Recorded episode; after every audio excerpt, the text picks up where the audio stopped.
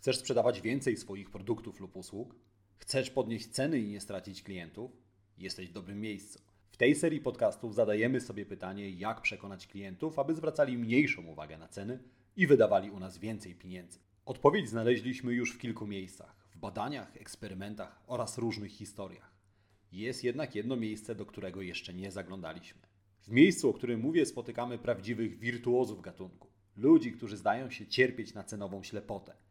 Wydają pieniądze tak, jakby rosły na drzewach tuż obok jabłek. Wydają dużo, wydają często i prawie zawsze bez zastanowienia. Pomyślałeś pewnie, że opisuję Twojego idealnego klienta, prawda? Nie tym razem. Jeśli chcemy wiedzieć, kiedy ludzie są gotowi zapłacić za Twój produkt lub usługę więcej, powinniśmy uczyć się od najlepszych. Dziś przyjrzymy się politykom. Witam Cię w siódmym odcinku podcastu Marketing z głową. W tej serii nadal przyglądamy się cenom, a dokładnie zjawiskom psychologicznym, które sprawiają, że ludzie zwracają na ceny mniejszą uwagę. Zaglądamy do głów klientów i szukamy odpowiedzi na pytanie, jak ludzie podejmują decyzję o zakupie. Po co to robimy? Żeby robić jeszcze lepszy marketing i żeby lepiej sprzedawać Twoje produkty i usługi. Podcast nagrywam dla wszystkich przedsiębiorców, handlowców i marketerów, czyli dla ludzi, którzy chcą sprzedawać lepiej i chcą sprzedawać więcej. Ja nazywam się Łukasz Chodorowicz i na co dzień pomagam firmom takim jak Twoja odnieść sukces tworząc skuteczny marketing. Swoją wiedzę czerpię z badań na temat ekonomii behawioralnej, neuropsychologii oraz dziesięcioletniego doświadczenia w pracy z firmami takimi jak Twoja. Zaczynajmy.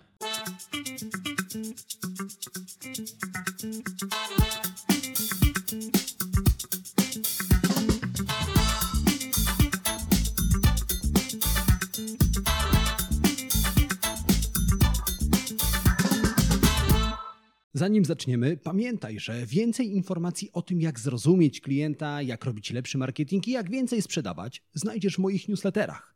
Tak, są dwa. Jeden darmowy, drugi płatny. Linki do obu znajdziesz w opisie tego odcinka podcastu. Zerknij, poczytaj i dołącz do tysięcy przedsiębiorców, marketerów i handlowców, którzy co tydzień dostają zastrzyk wiedzy, dzięki której ich firmy rosną jak na drożdżach. Jest rok 2018. W Rosji odbywają się mistrzostwa w piłce nożnej, Putin po raz czwarty zostaje prezydentem i przy okazji atakuje Ukrainę. W Chinach sklonowano małpy.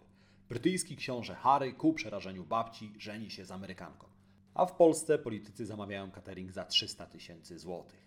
Reporterzy ujawnili, że Kancelaria Senatu podpisała zamówienie na ośmiorniczki i inne przysmaki na kwotę 300 tysięcy złotych. Polscy politycy udowadniają, że kolacja może kosztować 16 tysięcy złotych, a na bal karnawałowy dla swoich dzieci posłowie wydają 10 tysięcy złotych. Można? Można. To, że politycy mają lekką rękę do pieniędzy, wiadomo nie od dziś. I nie oszukujmy się, polscy politycy nie są w tym wypadku jakimś ewenementem. Emmanuel Macron zawstydził Kim Kardashian i w 3 miesiące wydał 30 tysięcy dolarów na makijaż, czyli równowartość 100 tysięcy złotych. Większego znaczenia nie ma również partia czy poglądy polityków. Zdaje się, że politycy na ogół pieniędzy nie liczą. Pewnie teraz żałujesz, że nie sprzedajesz ośmiorniczek albo nie eksportujesz pudru do Francji, bo tacy klienci to samo złoto. Dosłownie. Ale czy politycy to jedyni ludzie, którzy wydają pieniądze tak, jakby jutra miało nie być? Czy tylko do polityki ciągnie ludzi wyjątkowo rozrzutnych? A może politycy uważają, że w ten sposób napędzają gospodarkę? Może, choć to raczej mało prawdopodobne. W każdym razie nam, jako badaczom ludzkiej psychiki i procesów decyzyjnych, taka odpowiedź nie wystarczy. Żeby zrozumieć o co chodzi, musimy przyjrzeć się pewnemu szwedzkiemu eksperymentowi. To, że odbył się w Szwecji, nie jest przypadkiem. Szwedzi są najoszczędniejszym krajem w Europie, więc to właśnie z oszczędnymi Szwedami powinniśmy skonfrontować rozrzutnych polityków. Wyobraź sobie, że ktoś prosi cię o udział w jednej z dwóch gier. Obie gry polegają na rzucie monetą. Oprócz ciebie w grze biorą udział jeszcze dwie osoby. Ponieważ ty wybierasz, w którą grę będziecie grali i to ty rzucasz monetą, masz zagwarantowaną pewną wygraną. Czyli ty zawsze dostajesz pieniądze za to, że rzucisz monetą. Jednak to, ile wygrają pozostałe osoby, zależy od gry, którą wybierzesz i od rzutu monetą. Za udział w pierwszej grze dostaniesz 50 zł. Jeśli wypadnie orzeł, wygrywa pierwszy uczestnik i dostaje 100 zł. Drugi uczestnik nie dostaje w takiej sytuacji nic. Jeżeli wypadnie reszka, pierwszy uczestnik przegrywa, a drugi dostaje 100 zł. A więc niezależnie od tego, jak rzucisz monetą, jeden z uczestników wyjdzie z pustymi rękoma. Za rzut monetą w drugiej grze dostajesz tylko 25 zł. Jednak w tej grze, niezależnie od tego, co wypadnie, pozostali uczestnicy dostaną pieniądze. Jeśli wypadnie orzeł, pierwszy uczestnik dostanie 30 zł, a drugi 20 zł. A jeżeli wypadnie reszka, pierwszy uczestnik dostaje 20 zł, a drugi 30. Czyli w pierwszej grze jeden uczestnik wygrywa 100 zł, a drugi nie dostaje nic. za to ty dostaniesz 50 zł. W drugiej grze obaj uczestnicy wygrywają pieniądze, ale ty dostaniesz tylko 25 zł. Dla pozostałych uczestników bezpieczniejsza jest druga gra. Jednak to ty decydujesz, w którą grę zagracie.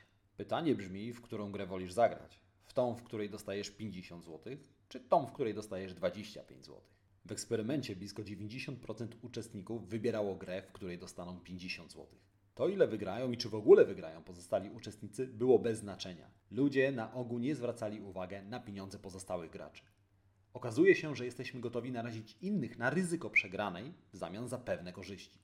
Bez względu na to, co o sobie myślimy, na pierwszym miejscu zawsze stawiamy własne potrzeby. Chociaż jesteśmy stworzeniami społecznymi, ostatecznie jedyną osobą, na którą zawsze możemy liczyć, jesteśmy my sami. Tak ukształtowała nas ewolucja. Zanim nasi przodkowie nauczyli się żyć w grupach, musieli radzić sobie sami. Od tego zależało przetrwanie gatunku. Ci, którzy umieli zadbać o siebie, mogli przekazać swoje silne geny kolejnym pokoleniom. Skoro słuchasz tego podcastu, to znaczy, że również ty masz te geny. I również, choć możesz nie przyznać tego otwarcie, wybrałbyś grę, w której zamiast 25 zł dostaniesz 50 zł. W każdym razie ten eksperyment wyjaśnia, dlaczego politycy są tacy rozrzutni. Koniec końców, politycy nie wydają własnych pieniędzy, wydają nasze pieniądze, które pochodzą z naszej kieszeni.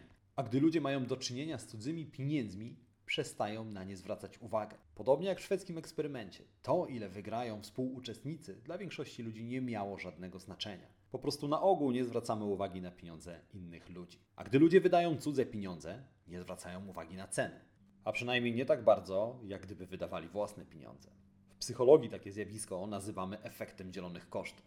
Efekt dzielonych kosztów sprawia, że gdy dysponujemy cudzymi pieniędzmi, zwracamy mniejszą uwagę na ceny. Donald Trump planował odbudować Syrię za pieniądze Syryjczyków.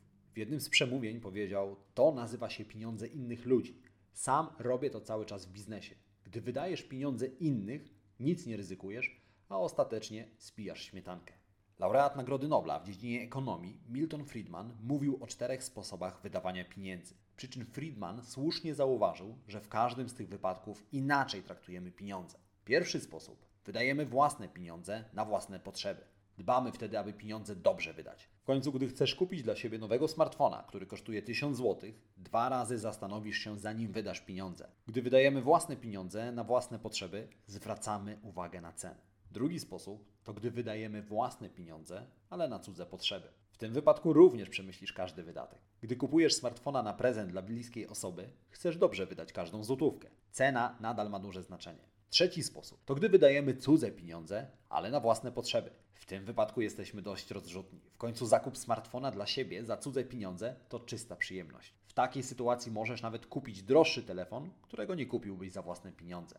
A gdy wydajemy cudze pieniądze na własne potrzeby, cena przestaje mieć znaczenie. Czwarty sposób, o którym mówił Friedman, to gdy wydajemy cudze pieniądze na kogoś innego. W tym wypadku nie tylko jesteśmy rozrzutni, ale częściej podejmujemy ryzykowne decyzje o zakupie. Dzieje się tak z dwóch powodów. Po pierwsze, wydajemy cudze pieniądze.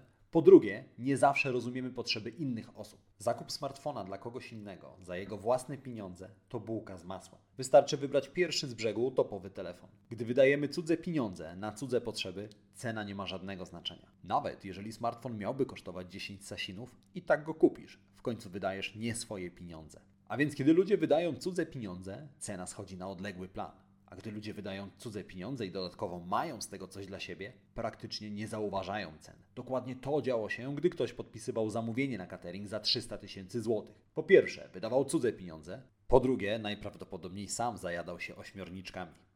No dobrze, ale załóżmy, że wśród Twoich klientów jest niewielu rozrzutnych polityków. Ale być może Twoimi klientami są architekci wnętrz, zaopatrzeniowcy, styliści albo planiści ślubów i imprez. Przecież w tych branżach ludzie zazwyczaj wydają cudze pieniądze, a do tego dostają za to wynagrodzenie. Śmiało można założyć, że takie osoby nie zwracają aż tak dużej uwagi na Twoje ceny. Oczywiście nadal kieruj się zdrowym rozsądkiem i kiedy podnosisz ceny, pamiętaj o efekcie uczciwej ceny. O tym zjawisku psychologicznym rozmawialiśmy w piątym odcinku podcastu Marketing z głową.